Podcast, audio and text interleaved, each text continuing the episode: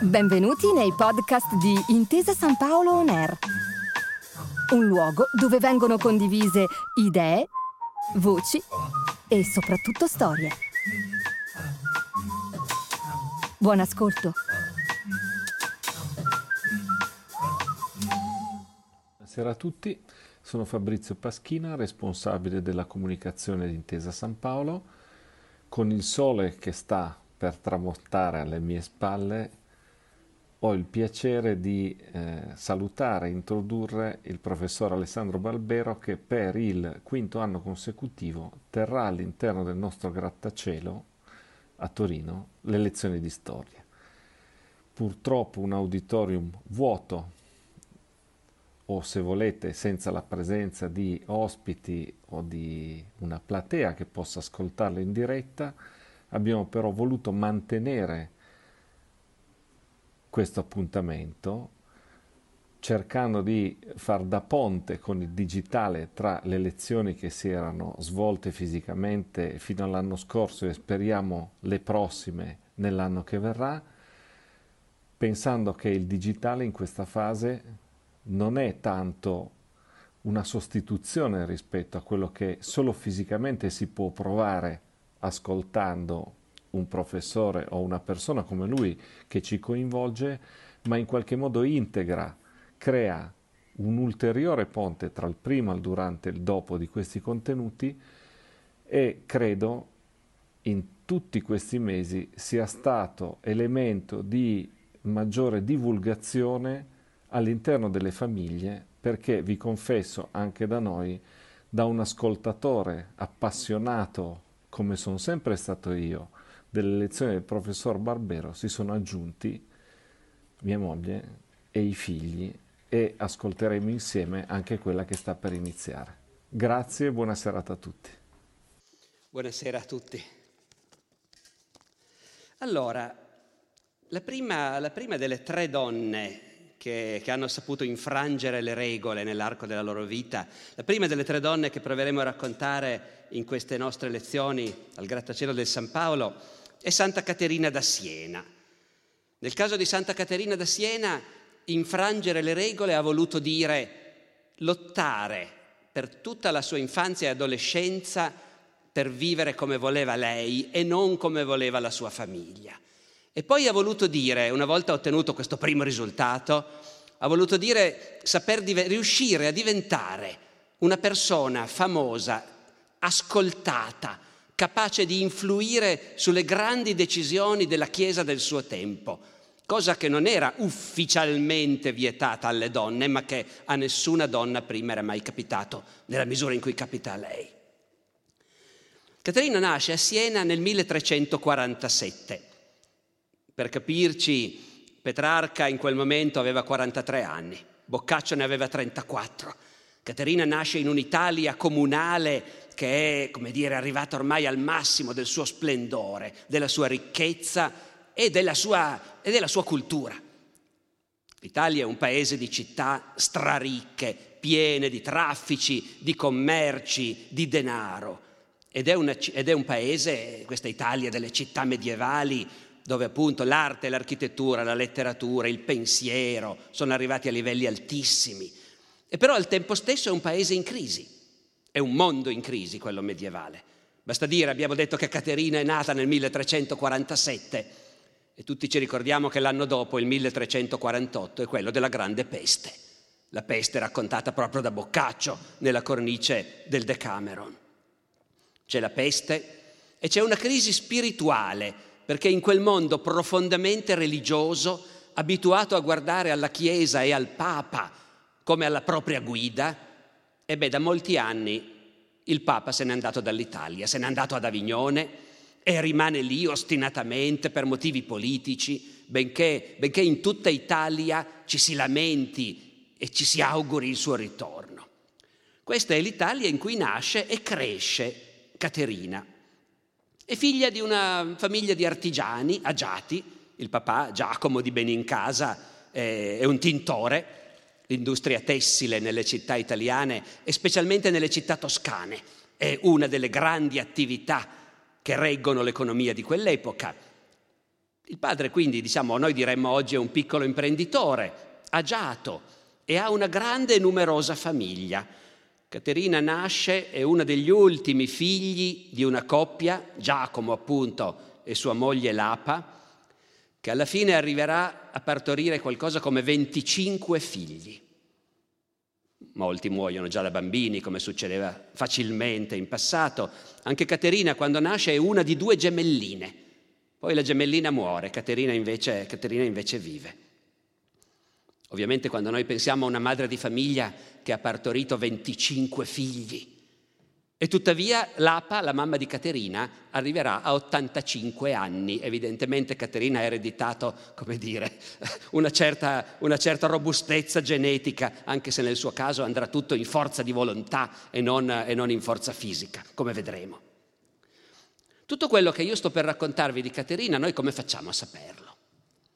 In gran parte, specialmente quello che riguarda la sua infanzia, la sua adolescenza, i suoi conflitti con la famiglia, li sappiamo perché a un certo punto accanto a lei il Papa ha messo un confessore, un frate domenicano, dotto ed esperto, uno che conosceva il mondo.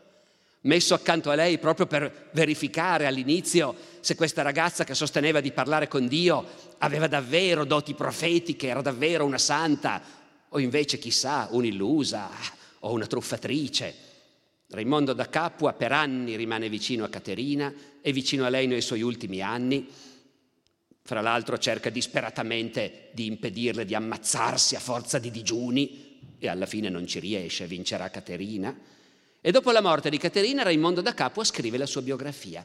La scrive raccontando tutte le cose che Caterina stessa gli ha raccontato in tanti colloqui che hanno avuto e poi intervistando la mamma che è ancora viva.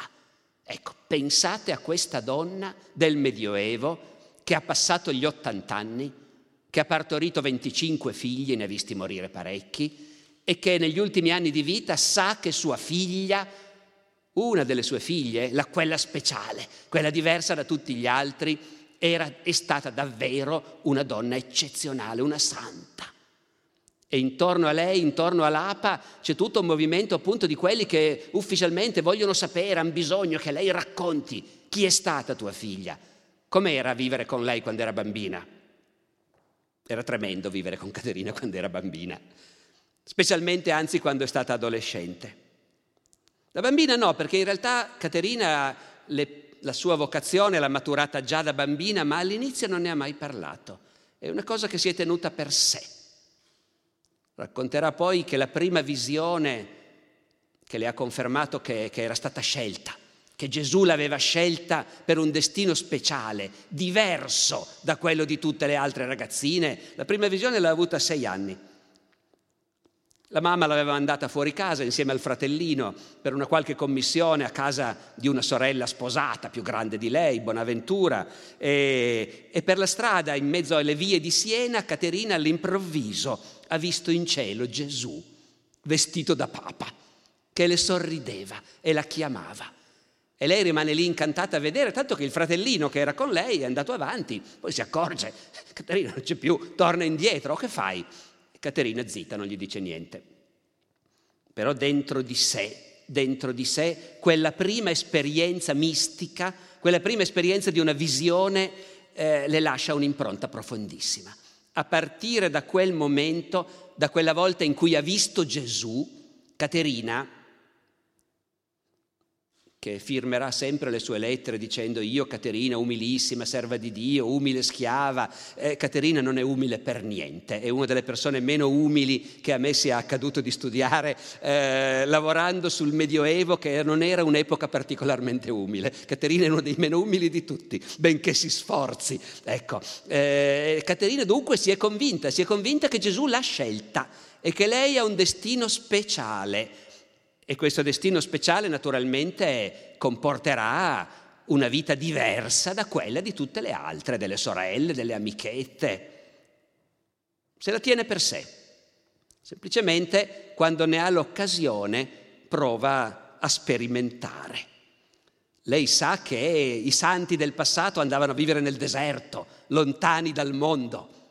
Un giorno decide di provare esce di casa, L'hanno mandata forse di nuovo a fare una commissione. No, ha detto che andava a trovare la sorella, Bonaventura, appunto. Con Bonaventura ha un legame molto stretto. Ha detto che andava a trovare la sorella, invece passa davanti alla casa di Bonaventura, continua fino alle porte della città.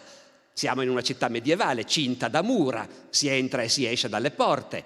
È giorno, la porta è aperta, la bambina esce, si è portata una pagnotta eh, per la sua nuova vita da eremita nel deserto eh, e appena è fuori dalla città, è sempre vissuta in città, Fuori il contrasto è enorme, non ci sono case.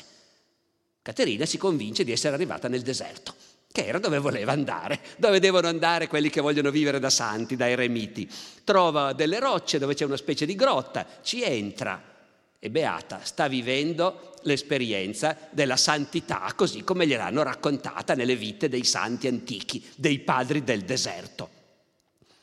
Poi verso sera comincia a pensare forse a casa si preoccupano, comincia a chiedersi se non è il caso di tornare, esce fuori, vede che sta facendo buio, si spaventa, corre, torna a casa in tempo. La mamma pensava che fosse da Buonaventura, non si è preoccupata di niente, non racconta niente a nessuno. Un'altra volta c'è un'altra prova generale che però ci porta già più vicini al tema che è il nostro tema, cioè come una donna per fare quello che vuole deve rompere delle regole a quell'epoca. Perché, perché Caterina ha sentito raccontare di una santa dell'antichità che per poter vivere la vita religiosa si era vestita da uomo ed era scappata di casa per unirsi ai frati e vivere con loro. E senza che nessuno sapesse che era una donna. E Caterina comincia a pensare, lo farò anch'io questa cosa. Poi, poi Caterina non lo farà, lo farà un'altra ragazza che aveva le visioni e che si era convinta di avere un destino speciale, la ragazza che racconteremo la settimana prossima, Giovanna d'Arco. Lei lo farà. Caterina non ne avrà bisogno.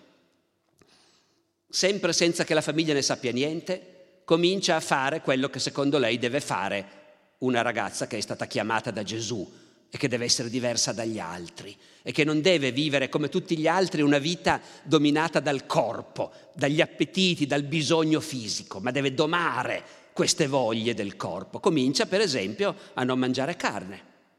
La sua è una famiglia agiata, la carne arriva in tavola. Caterina, per fortuna sono in tanti, sono in tanti intorno a questi tavoli che all'epoca, lo sapete, si facevano con assi messe su cavalletti, non c'era il tavolo fisso con le sue quattro gambe. Quando si doveva pranzare si metteva alla tavola, che è l'espressione che usiamo ancora noi oggi senza sapere cosa vuol dire. Fuori i cavalletti, le assi si apparecchiava, tovaglia di bucato sempre, e, e poi si mangia tutti insieme. Dal grande piatto si prende insieme con le dita la carne già tagliata a bocconcini. Caterina, per non farsi vedere, ogni tanto prende un bocconcino, però poi di nascosto la mette sulla fetta di pane del fratellino che è seduto vicino a lei, oppure anche questo lo racconta Raimondo da Capua nella sua biografia, oppure lo butta per terra ai gatti, ci sono i gatti in casa. Fin qua nessuno in famiglia si è accorto di niente.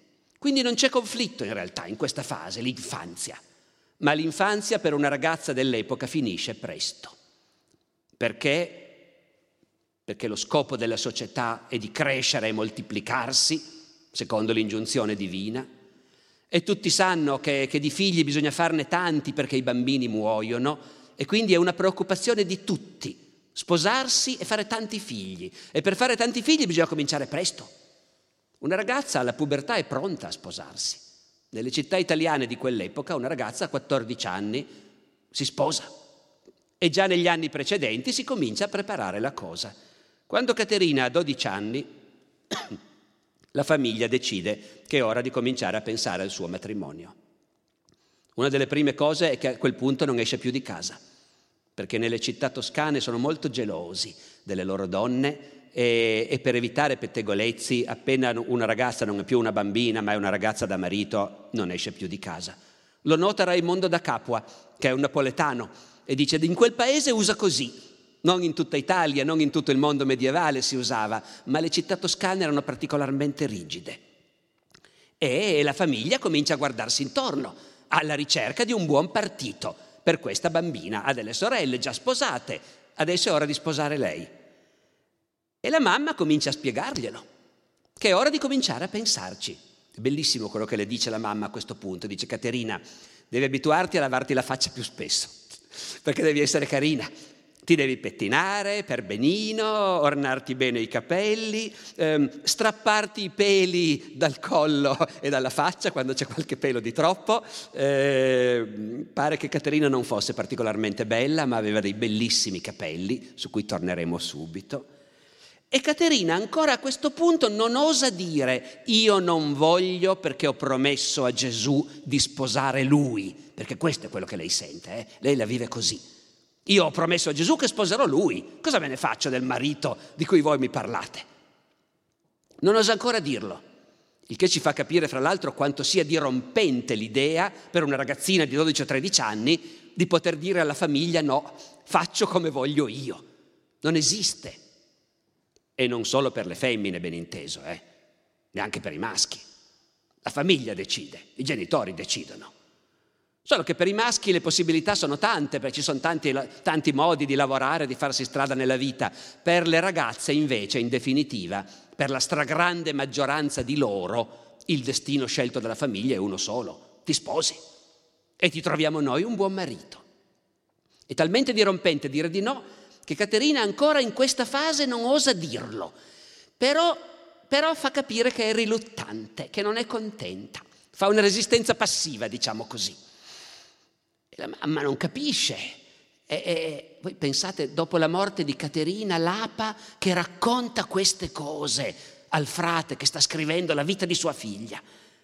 L'Appa dice, io ho chiesto aiuto, anche Caterina l'ha raccontato a, a, a Raimondo, fra Raimondo. Sì, sì, mamma mi ha mandato da mia sorella, da Bonaventura. Era la sorella più amata, già sposata, con figli. Lei farà passare i grilli dal capo a questa ragazzina testona. E Bonaventura fa la sua parte, spiega a Caterina, ma guarda che non c'è niente di male. Tu ti sei messa in testa che sia un peccato sposarsi, avere famiglia, non è un peccato. E quindi anche farsi bella, in modo che poi tuo marito sia contento di te, non c'è niente di male, non è un peccato. E Caterina per un momento vacilla. È talmente convincente sua sorella, lei le vuole talmente bene. Per un momento Caterina rinuncia a opporsi, si lascia pettinare, fare bella, mentre si continua a parlare del fatto che presto le troveranno un marito. E poi, poi il 10 agosto 1362, Caterina ha 15 anni, succede una cosa che la segna di nuovo per sempre. Sua sorella Bonaventura muore di parto. Raimondo da Capua, tanti anni dopo, con quella che a noi non può non sembrare la lottusità che dimostravano certi religiosi di allora, e in realtà erano uomini dotti profondamente esperti del mondo, però non potevano dire altro. Raimondo da Capua dirà, Bonaventura era un ostacolo per la santità di Caterina. E la santità di Caterina ha salvato così tanta gente, ha salvato così tante anime. E perciò il Signore ha deciso di toglierlo di mezzo quell'ostacolo e Bonaventura è morta. Ma Caterina si convince che è stata colpa sua, perché per un momento ha vacillato, ha tradito la promessa che aveva fatto a Dio, la promessa che aveva fatto a Gesù. Peraltro comincia immediatamente a raddoppiare le sue penitenze e le sue rinunce per salvare Bonaventura, per salvare l'anima di Bonaventura e prega disperatamente per lei e le va bene dirà Raimondo da Capua, io a un certo punto ho avuto la, la rivelazione che mia sorella, sì, è passata per un po' in purgatorio, ma c'è stata pochissimo, perché le mie preghiere funzionano e adesso è in paradiso e ce l'ho mandata io. Ovvero, come, come dire, elaborare un lutto, uscire da un trauma, diremmo noi, e convincersi che le cose sono tornate a posto. A questo punto la famiglia ha capito che lei non vuole sposarsi, ma non sa perché. Eh, Semplicemente è una ragazzina testona. Proviamo a farle parlare da qualcuno che sappia convincerla. Vanno a cercare un frate, un frate domenicano. Lei ha una grande ammirazione per i domenicani, questo si è già capito. Chi meglio che un frate domenicano? Il frate arriva, i frati vanno nelle case, sono gente a cui si fa ricorso per avere buoni consigli. È una delle loro funzioni in quella società. Il frate arriva, parla con Caterina, rimane impressionato. Questa qui non è soltanto una ragazzina capricciosa, ha un'idea chiara in testa. Alla fine le dice, però se sei così sicura, allora dimostralo. Tagliati i capelli. Di nuovo, una cosa scioccante, a parte che noi non dobbiamo stupirci, eh? eh io sono abbastanza vecchio da ricordare quant'era drammatica 50 anni fa la scelta di un ragazzo di farsi crescere i capelli fino alle spalle anziché tagliarli rasati, ecco. Eh, quindi non dobbiamo stupirci che in altre epoche ugualmente i capelli in famiglia potessero provocare tragedie. Qui la tragedia è in senso inverso. Le ragazze da marito portano i capelli lunghi. Caterina poi che non è carina, i capelli sono belli invece, è la sua unica vera bellezza. Caterina non se lo fa dire due volte, prende le forbici e si rade i capelli a zero. Poi però non osa tanto comparire davanti alla mamma, si mette il velo. Portare il velo per una donna del Medioevo era assolutamente normale, tutte le donne sposate portavano il velo, in pubblico. Sarebbe stato considerato una sconvenienza farsi vedere in pubblico in, coi capelli, ecco. No, si mette il velo. Tanto che nel linguaggio muto che usavano nei monasteri, i monaci, per dire donna, facevano questo segno. Il velo che arriva fino sopra le sopracciglia, appunto. Ma le ragazze da marito no. Il velo te lo metti quando sei una signora sposata. Le ragazze normalmente non lo mettevano e invece Caterina se lo mette. Tanti anni dopo Raimondo da Capua dirà sì, eh, non era normale per una ragazzina portare il velo, anche se l'Apostolo San Paolo ha detto che bisognerebbe. Eh, San Paolo in effetti parla delle donne quando vanno a messa, quando pregano e dice chiaramente, certo, devono avere il velo, sarebbe pazzesco che non lo mettessero. Caterina compare davanti alla mamma col velo. La mamma le chiede cosa le è saltato in testa. Caterina non osa dire la verità, ma non osa neanche mentire, quindi rimane lì zitta. Alla fine l'apa le strappa il velo e inorridisce. La bambina si è tagliata i capelli. L'apa si mette a urlare, cosa hai fatto? Arrivano tutti, il padre, i fratelli, la sgridano. A questo punto la famiglia non ne può più. E quindi la prendono di punta. È una famiglia di gran brava gente, Raimondo da Capo non smetterà mai di dirlo, è gran brava gente e nemmeno per un momento accenna al fatto che le abbiano tirato due ceffoni, ma però a livello invece, come dire, di disciplina, a questo punto la famiglia decide che la ragazzina non può più continuare a fare quello che vuole lei, bisogna insegnarle a ubbidire. E quindi glielo dicono, credevi eh, che bastasse tagliarti i capelli, i capelli ricresceranno alla faccia tua e ti sposerai anche se dovesse creparti il cuore e non avrai un momento di pace finché non avrai obbedito a quel che vogliamo noi. Non potrebbe essere più chiaro. È una famiglia amorosa, le vogliono tutti bene, ma le regole sono le regole. E le regole sono che le ragazzine fanno quello che dice la famiglia. Ci mancherebbe. Come fare a convincerla? Beh, intanto non la lasciamo più sola. Perché si è già capito che questa quando è sola, anziché dormire, prega, digiuna, eh, fa penitenze, chissà cosa fa, non la lasciamo più sola, mai più sola. Anche a dormire, sempre con qualcun altro della famiglia. E poi non bisogna lasciarla in ozio, bisogna farla lavorare, così le passeranno i grilli della testa.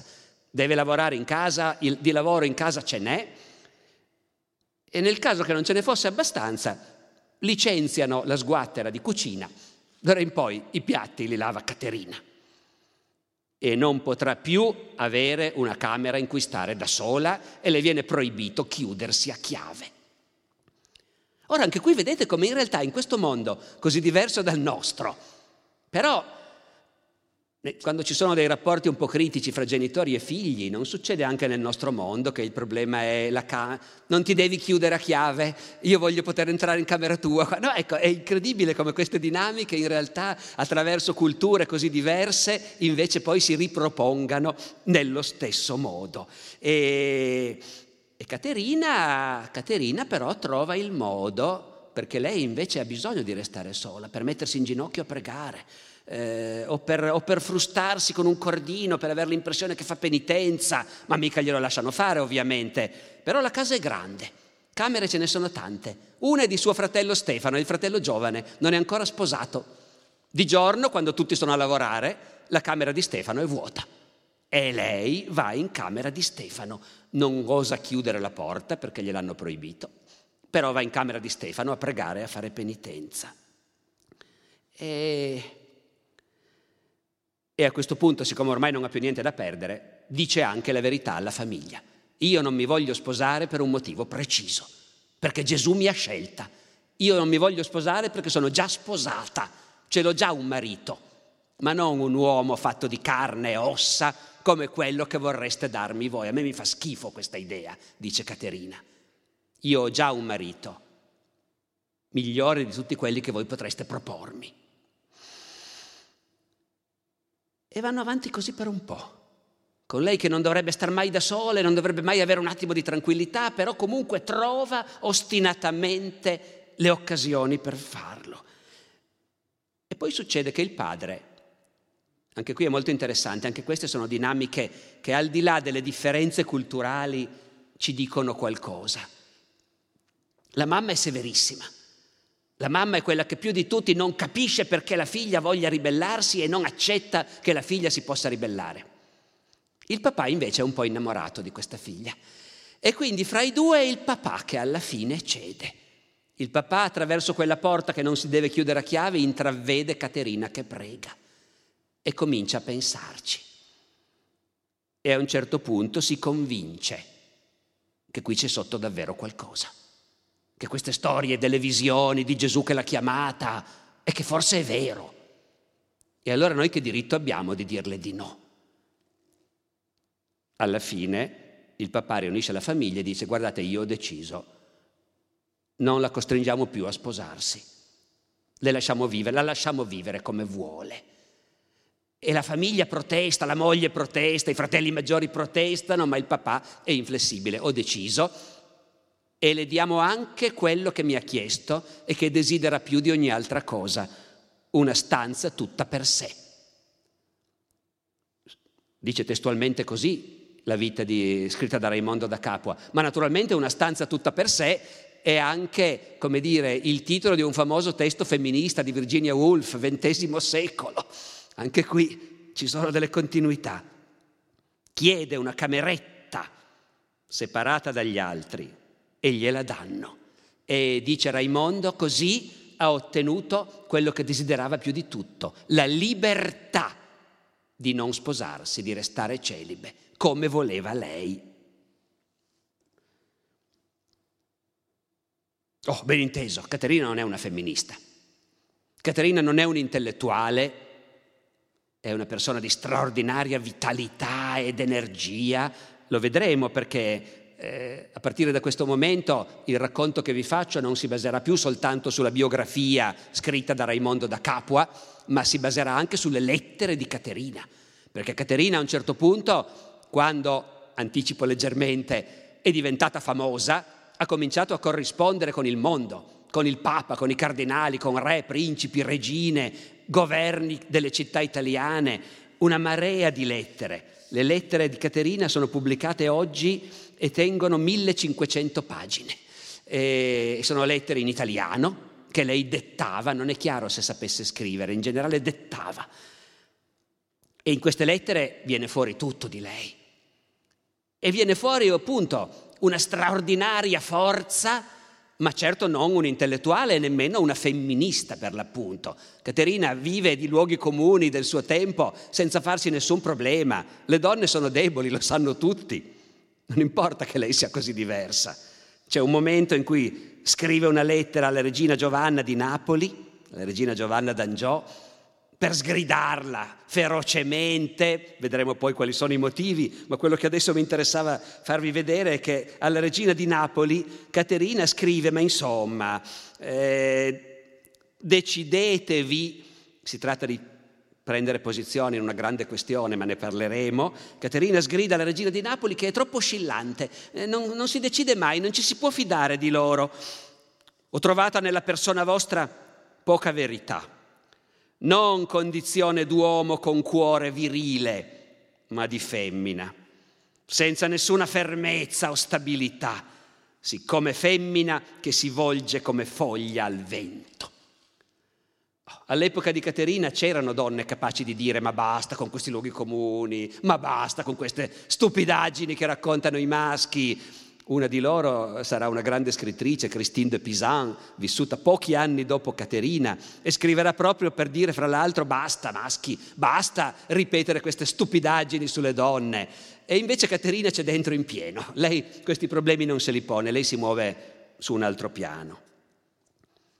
Dunque è libera di vivere come vuole e per prima cosa è libera di cominciare a distruggere il suo corpo. Questa è la cosa più impressionante che di nuovo in certi studiosi ha risvegliato la sensazione di un'analogia con un fenomeno terribile della nostra modernità come l'anoressia.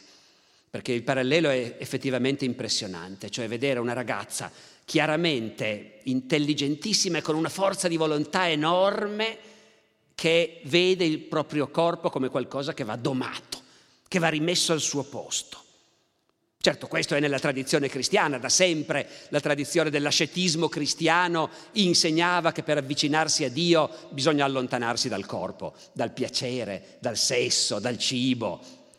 Ma Caterina vive questa cosa con una decisione, una determinazione così ferrea da far veramente pensare che sia qualcosa che ha dentro lei, al di là del fatto che sono cose che ha sentito, diciamo, nella sua formazione religiosa. Nelle sue lettere lo dice, la fragile carne si vuole dilettare, cioè vuole divertirsi il corpo, cerca il piacere e soddisfare agli appetiti suoi. Ma chi vuole essere vicino a Dio fa tutto il contrario, che la sottopone al gioco della ragione, affliggendo e macerando il corpo suo. La ragione la ragione era un grande slogan nel Medioevo, era un'epoca che aveva un'enorme ammirazione per la ragione, che per i filosofi e i teologi voleva dire delle cose complesse, la nostra capacità di capire il mondo, gli strumenti che Dio ci ha dato per capire il mondo. Ma la ragione vuole anche dire il contrario delle passioni. E questo diventa invece un tema forte del, del pensiero religioso. Ma non solo del pensiero religioso, eh?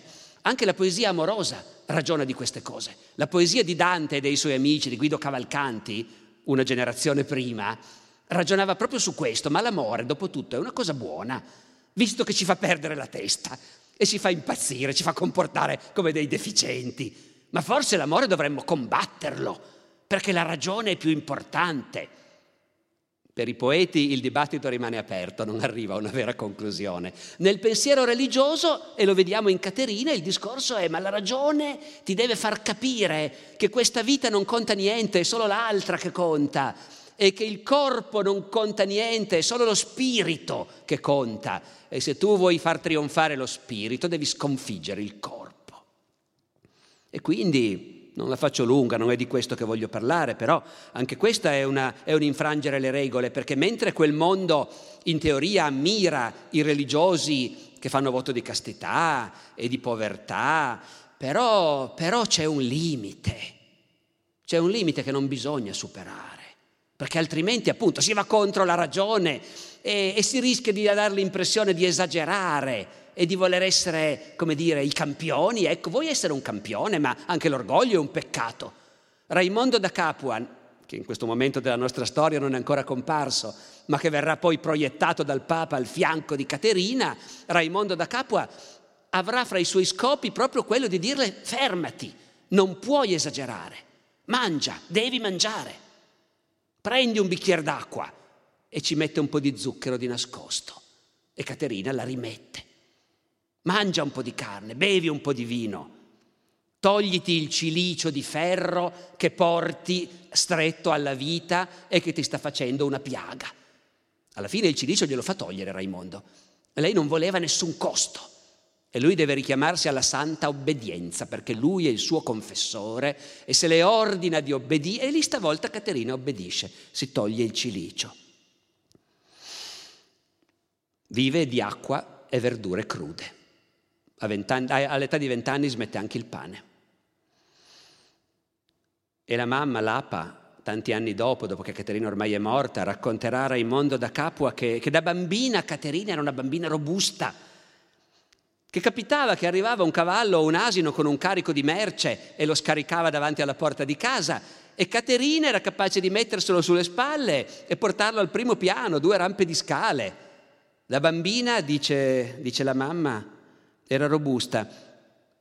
A 28 anni pesava la metà di quello che pesava da bambina. Ma tutto quello che la carne perde lo guadagna lo spirito. Caterina ragiona così, è un bilancio, come dire, a somma zero.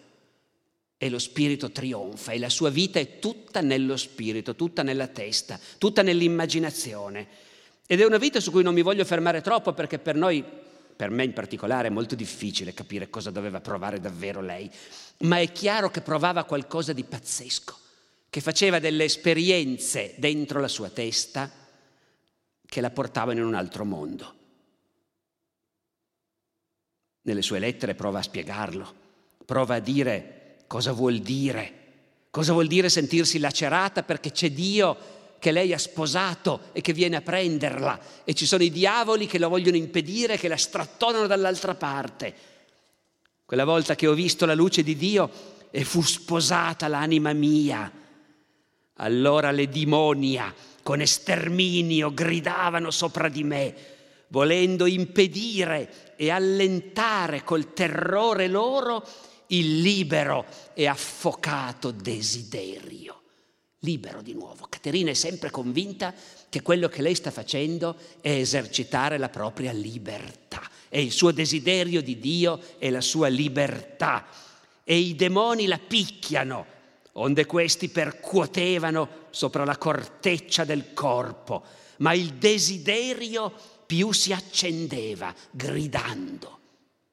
Come vedete le parole non lasciano equivoci. Caterina che tortura il suo corpo, nella testa vive di desiderio e di fuoco. In un'altra lettera dice, ma è possibile che ci sia qualcuno che non sente l'amore di Dio come lo sento io, che non sente il caldo dell'amore di Dio, ma l'amore di Dio è un caldo tale che se fossimo di pietra dovremmo già essere scoppiati. Dopodiché questo sposo che l'ha scelta, e lei ha dovuto battersi per essere libera di seguirlo, questo sposo è uno sposo con cui Caterina fa dei patti, perché dato che nel matrimonio fra uomo e donna, è ovvio al loro tempo che poi chi comanda è l'uomo e la donna obbedisce, ma questo è un matrimonio un po' diverso, è un matrimonio con Dio. E certo, Caterina non arriva a dare ordini a Dio, però, però a stringere patti con lui e a porgli delle alternative chiare, sì. Lo ha fatto già da ragazzina, quel giorno terribile in cui ha saputo che sua sorella Bonaventura era morta e, e si è sentita in colpa per quello e lì ha fatto il suo primo patto con Dio e gli ha spiegato, io ho vacillato per un attimo, sono colpevole, ma adesso non vacillerò più. Io il patto lo mantengo, io sposerò te e passerò la vita a fare penitenza, ma tu devi promettermi che mia mamma e tutti i miei familiari, compresa Bonaventura, non andranno all'inferno. Pago io e tu devi mantenere la parola però. E qualche anno dopo rinnoverà il patto quando muore suo padre. Quando muore suo padre, Caterina è terrorizzata, dice certo, eh, papà era tanto buono, però chi vive nel mondo ne fa tanti di peccati. Caterina è convinta di essere una peccatrice che commette continuamente peccati, perché se una volta allenta un pochino il cilicio già è convinta che andrà all'inferno per questo. E dunque gli altri, figurati, papà chissà quanti peccati ha commesso, ma io lo salverò. Perciò patto con Dio, tu salverai mio padre e lo mandi in paradiso. Io sono disposta a far penitenza. E, e un bel giorno si sveglia, avendo sognato il papà in paradiso, e lei ha un dolorino nuovo che prima non sentiva, e, e quello è il prezzo. Si porterà dietro questo dolore e ha pagato, e Dio, con Caterina è meglio non sgarrare, Dio ha mantenuto la sua parola, ha mantenuto la sua parte del patto.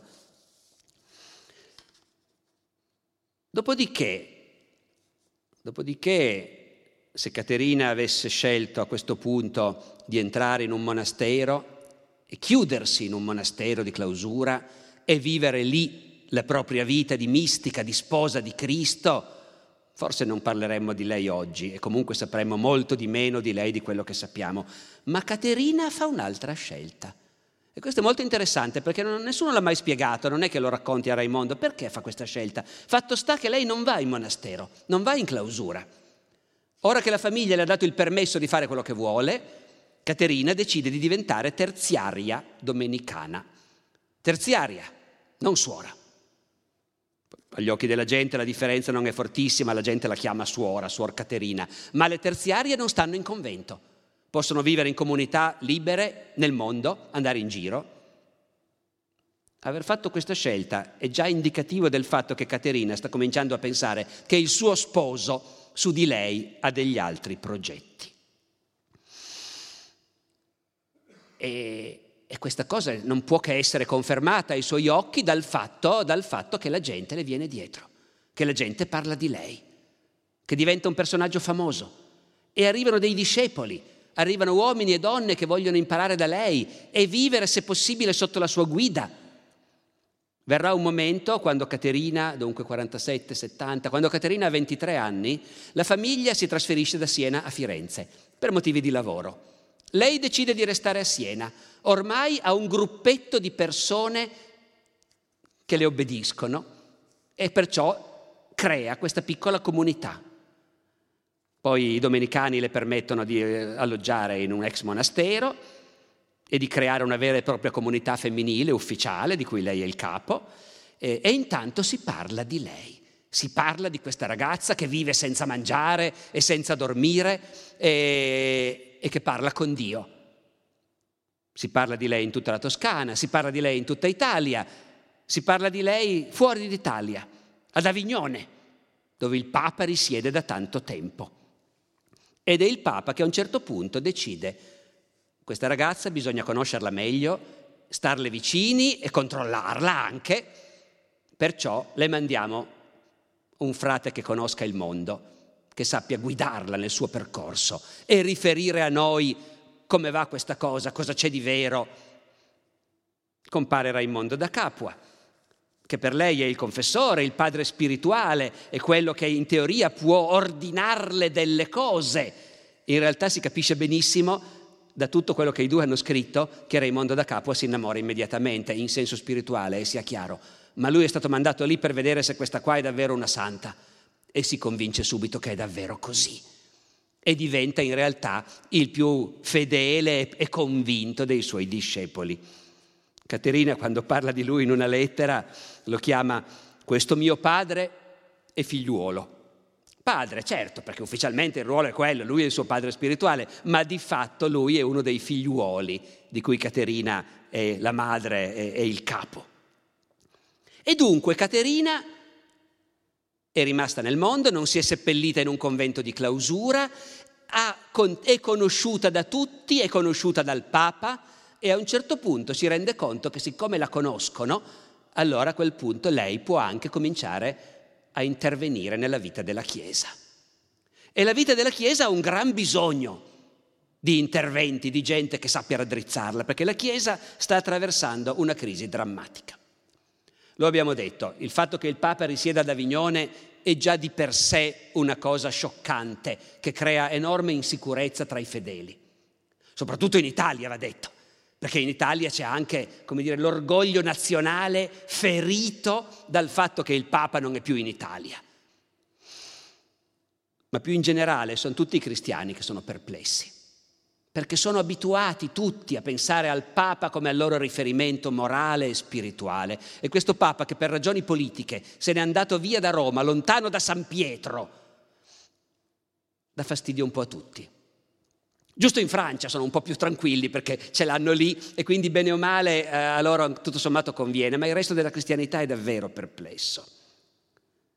Noi oggi il papato avignonese lo consideriamo come un capitolo del manuale di storia, sappiamo che c'è stato, e come tutte le cose che ci sono state, beh, ci sembra ovvio, non ci fa un grande effetto.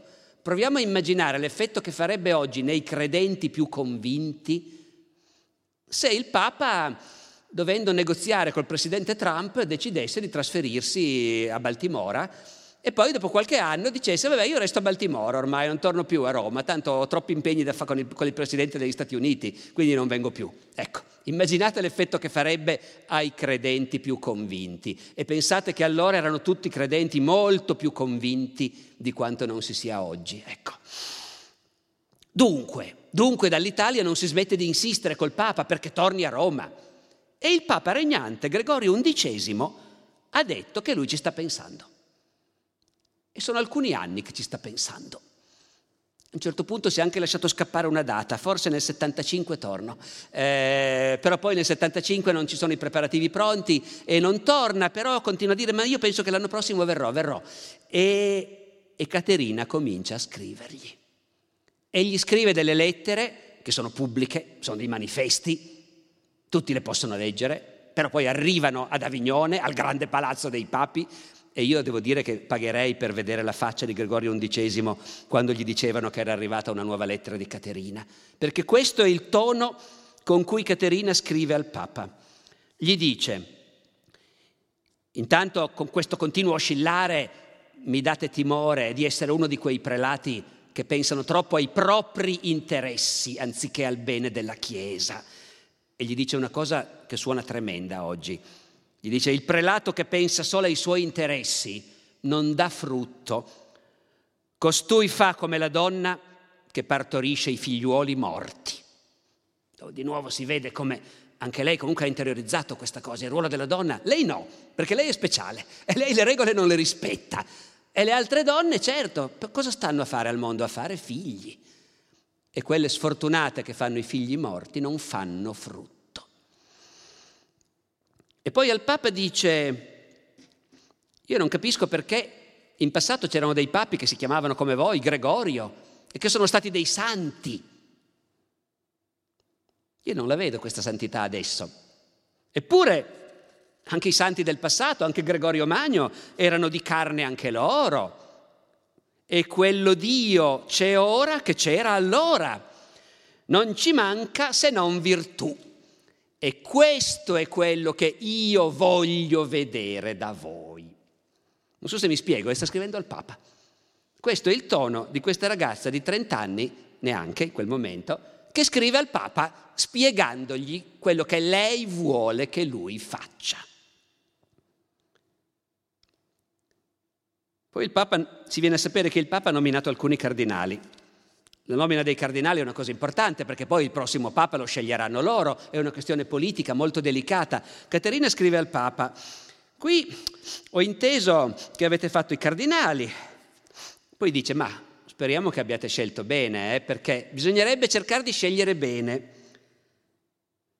Se si farà il contrario, cioè non si sceglieranno uomini virtuosi per fare i cardinali, sarà grande vituperio di Dio e guastamento della Santa Chiesa. Non ci meravigliamo poi se Dio ci manda le discipline e i flagelli suoi, se arrivano le epidemie, se arrivano le guerre, perché se il Papa per primo dà il cattivo esempio e nomina dei cardinali per motivi politici, delle persone che non se lo meriterebbero, ecco.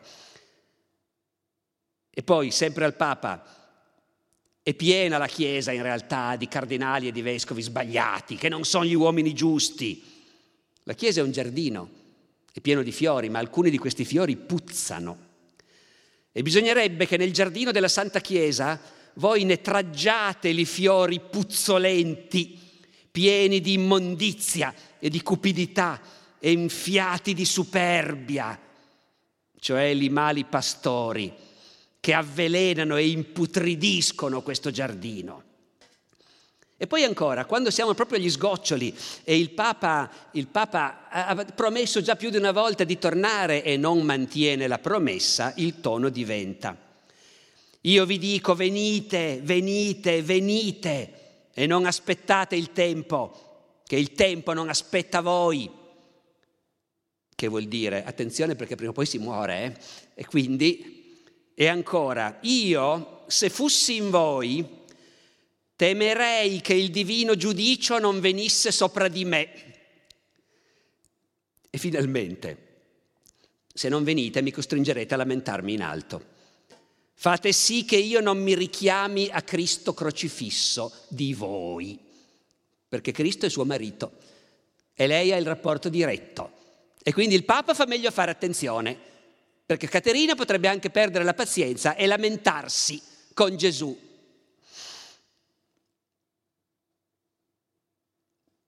Poi a questo punto, a questo punto diventa chiaro che una voce così, che scrive al Papa, e tutto il mondo sa che scrive al Papa perché queste lettere sono pubbliche e fanno l'effetto che fanno, fanno l'effetto che fanno alla gente che le legge. E questa qui comincia a essere un personaggio con cui bisogna fare i conti. Uno dei motivi per cui il Papa non torna è che in realtà c'è una guerra, mezza Italia è in guerra contro lo Stato pontificio, Firenze è in guerra contro lo Stato pontificio. Caterina dice, ma forse forse sarebbe ora che me ne occupassi io. Va in giro, va in giro per le città toscane spiegando ai governanti attoniti delle città toscane che non devono fare la guerra contro il Papa, è una brutta cosa. E, e, però i governanti la ricevono e la ascoltano, perché se arriva Caterina in città e c'è la folla fuori che la accoglie, e non è che puoi dirle non ti riceviamo, tocca riceverla. E poi lei riferisce al Papa. Sono stata a Pisa e a Lucca, invitandoli quanto posso che non facciano alleanza con i vostri nemici. E poi dà consigli al Papa anche quanto a questa guerra. Questa guerra è meglio finirla, perché non è una bella cosa la guerra. E voi non capisco come possiate star bene, non potete star bene sapendo che state facendo la guerra. Perché con queste guerre e malaventura, disgrazie, non veggo che possiate avere un'ora di bene. E poi fa questo commento sulla guerra. La guerra è la rovina dei poveri. Se ne avvantaggiano solo i soldati distruggesi il bene degli poverelli nei soldati, i quali sono mangiatori della carne e degli uomini. Ora, mi ha colpito molto questa immagine che le viene in mente per esprimere tutto l'orrore del fatto che la guerra, i soldati, i mercenari mangiano tutto, distruggono tutto, divorano il mondo. E lei proprio ha questa immagine, mangiare. Venendo da Caterina, che già da bambina la carne la buttava ai gatti sotto il tavolo, e che poi non ha più mangiato un pezzo di carne, nemmeno di pane, figuriamoci, per tutta la sua vita, colpisce che le venga questa immagine per indicare l'orrore della guerra, mangiatori della carne e degli uomini. Però su questo vorrei fare una piccola digressione, perché leggendo le lettere di Caterina si vede che questo fatto del mangiare, e c'è poco da fare, noi abbiamo letto il dottor Freud e, e, e, lo sappiamo che queste cose vengono fuori non a caso. Questo fatto del mangiare continua a venire fuori e in modo contraddittorio. In qualche misura le sue estasi mistiche, così come sono piene di desiderio e di calore, danno anche quasi l'impressione che ci sia anche il tema della sazietà, del mangiare a sazietà. Eh, c'è una sua lettera sempre al Papa in cui lo rimprovera come al solito perché non è un santo e invece una volta i papi erano santi e lei dice i, i papi anche oggi dovrebbero essere come i santi di una volta che erano affamati e fatti gustatori e mangiatori delle anime, che è detto in senso positivo il santo che si nutre delle anime degli altri, che ha salvato. Però poi in un'altra lettera questa immagine è rovesciata. E quando vuole parlare dei cattivi prelati che dissipano e divorano le ricchezze della loro chiesa dei loro popoli, qui di nuovo dice mangiatori delle anime, ma stavolta le è venuto, non si ricorda più che ha usato quell'espressione in un'altra lettera in un senso positivo. Qui mangiatori diventa di nuovo una cosa oscena.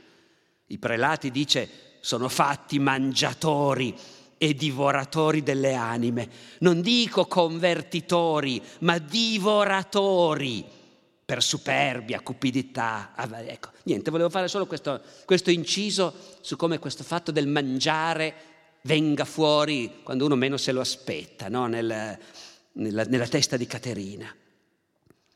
Che poi però a un certo punto se ne va ad Avignone dal Papa perché il comune di Firenze, avendo questa guerra disgraziata col Papa e non sapendo come uscirne, chiede a Caterina di andare come ambasciatrice del comune di Firenze dal Papa per convincerlo a fare la pace a buone condizioni. E di nuovo, c'era scritto da qualche parte che le donne non si devono occupare di queste cose? No, non c'era scritto da nessuna parte, anche se San Paolo fin da allora aveva detto la donna taccia nell'assemblea e le donne nelle assemblee non ci andavano, nei consigli comunali non ci andavano, nei consigli dei ministri, dei re non ci andavano.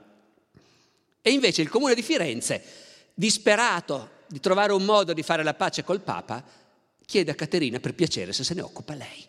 E Caterina va ad Avignone, dove il Papa la riceve e le garantisce che verrà in Italia. E rimane ad Avignone per un po'. E tra l'altro c'è una lettera incredibile ai, al comune di Firenze, in cui scrive al comune di Firenze per dire io ho fatto quel che potevo e il Papa mi sembra abbastanza ben inclinato. Però non bisogna offenderlo, eh. Io ho detto che voi eravate pronti a chiedere perdono e ad accettare le sue condizioni ed è così che bisogna fare. Adesso, dice Caterina, sono arrivati degli altri ambasciatori che avete mandato voi, i quali mi risulta che non gli stanno proprio dicendo le stesse cose, guardate che non va bene. E poi sgrida il comune di Firenze dicendo, ma scusate, eh, quando mi avete mandato, mi avete promesso che avrei negoziato io e che se fossero arrivati altri ambasciatori da Firenze avrebbero discusso tutto con me. E invece questi che sono arrivati io non gli ho ancora potuto parlare. Com'è questa cosa? E anche il comune di Firenze uno vorrebbe vedere che faccia facevano quando arrivavano le lettere di Caterina. Però appunto Caterina parla, traffica, è ricevuta, dà ordini. Alla fine Papa Gregorio torna in Italia. Grande entusiasmo in tutta Italia. Caterina a questo punto si trasferisce a Roma. C'è di nuovo il Papa a Roma. Si trasferisce a Roma con tutta la sua comunità, ha due dozzine di discepoli e di amici, donne, suore, uomini, segretari, di tutto. La mamma, che è ancora viva e che a questo punto vive con lei, con la comunità. Tutta la banda si trasferisce a Roma. A Roma a un certo punto Papa Gregorio muore. Era molto vecchio. I cardinali ne eleggono all'unanimità uno nuovo, italiano, che garantisce che resterà a Roma e a conferma che resterà davvero a Roma prende nome Urbano VI. I nomi dei papi, lo sapete, sono importanti. Ce lo ha ricordato anche Francesco, scegliendo il suo. Un papa che in quel contesto decide di chiamarsi Urbano, è chiaro, resterò nell'urbe. Finita Avignone. Grande entusiasmo in Italia. Dopodiché Papa Urbano in pochi mesi si rivela un personaggio difficile, litiga con quasi tutti i cardinali che l'hanno eletto. Dopo pochi mesi, 13 su 16 cardinali, all'epoca erano pochi, non come adesso, si incontrano di nuovo emanano un comunicato in cui fanno sapere che si erano sbagliati, eh, che Papa Urbano l'hanno dovuto eleggere per forza perché se no gli facevano la pelle, perché il popolo di Roma voleva un Papa italiano e quindi loro sono stati costretti a eleggere Urbano, ma adesso basta, adesso rifaranno l'elezione. E eleggono un altro Papa francese che torna ad Avignone. E i due papi si scomunicano a vicenda. I credenti sono ancora più costernati di prima se il periodo avignonese aveva già fatto crollare la popolarità del papato, adesso siamo alla commedia, due papi uno contro l'altro, la gente non sa cosa pensare. Caterina invece lo sa. Ha ragione Papa Urbano che vuole, che vuole restare a Roma. E quindi i cardinali hanno fatto una cosa orrenda, eleggendo un altro Papa. Caterina comincia a scrivere ai cardinali, invitandoli a uscire da tante tenebre e cecità nella quale siete caduti. Voi siete ingrati, villani, mercenari. Mercenari vuol dire vi siete fatti pagare dai francesi. Sapete e conoscete la verità che Papa Urbano VI è veramente Papa, sommo pontefice, e così l'annunciaste a noi, quello che era la verità. Ora avete voltato le spalle come vili e miserabili cavalieri. L'ombra vostra vi ha fatto paura? Non fiori che gittate odore, ma puzza, che tutto il mondo avete appuzzato. Oh, come siete matti, che a noi deste la verità e per voi volete gustare la bugia. Ora volete farci vedere, sto sempre citando alla lettera, eh, parole di Caterina ai cardinali. Ora volete farci vedere il contrario, dicendo che per paura eleggeste Papa Urbano, la qualcosa non è.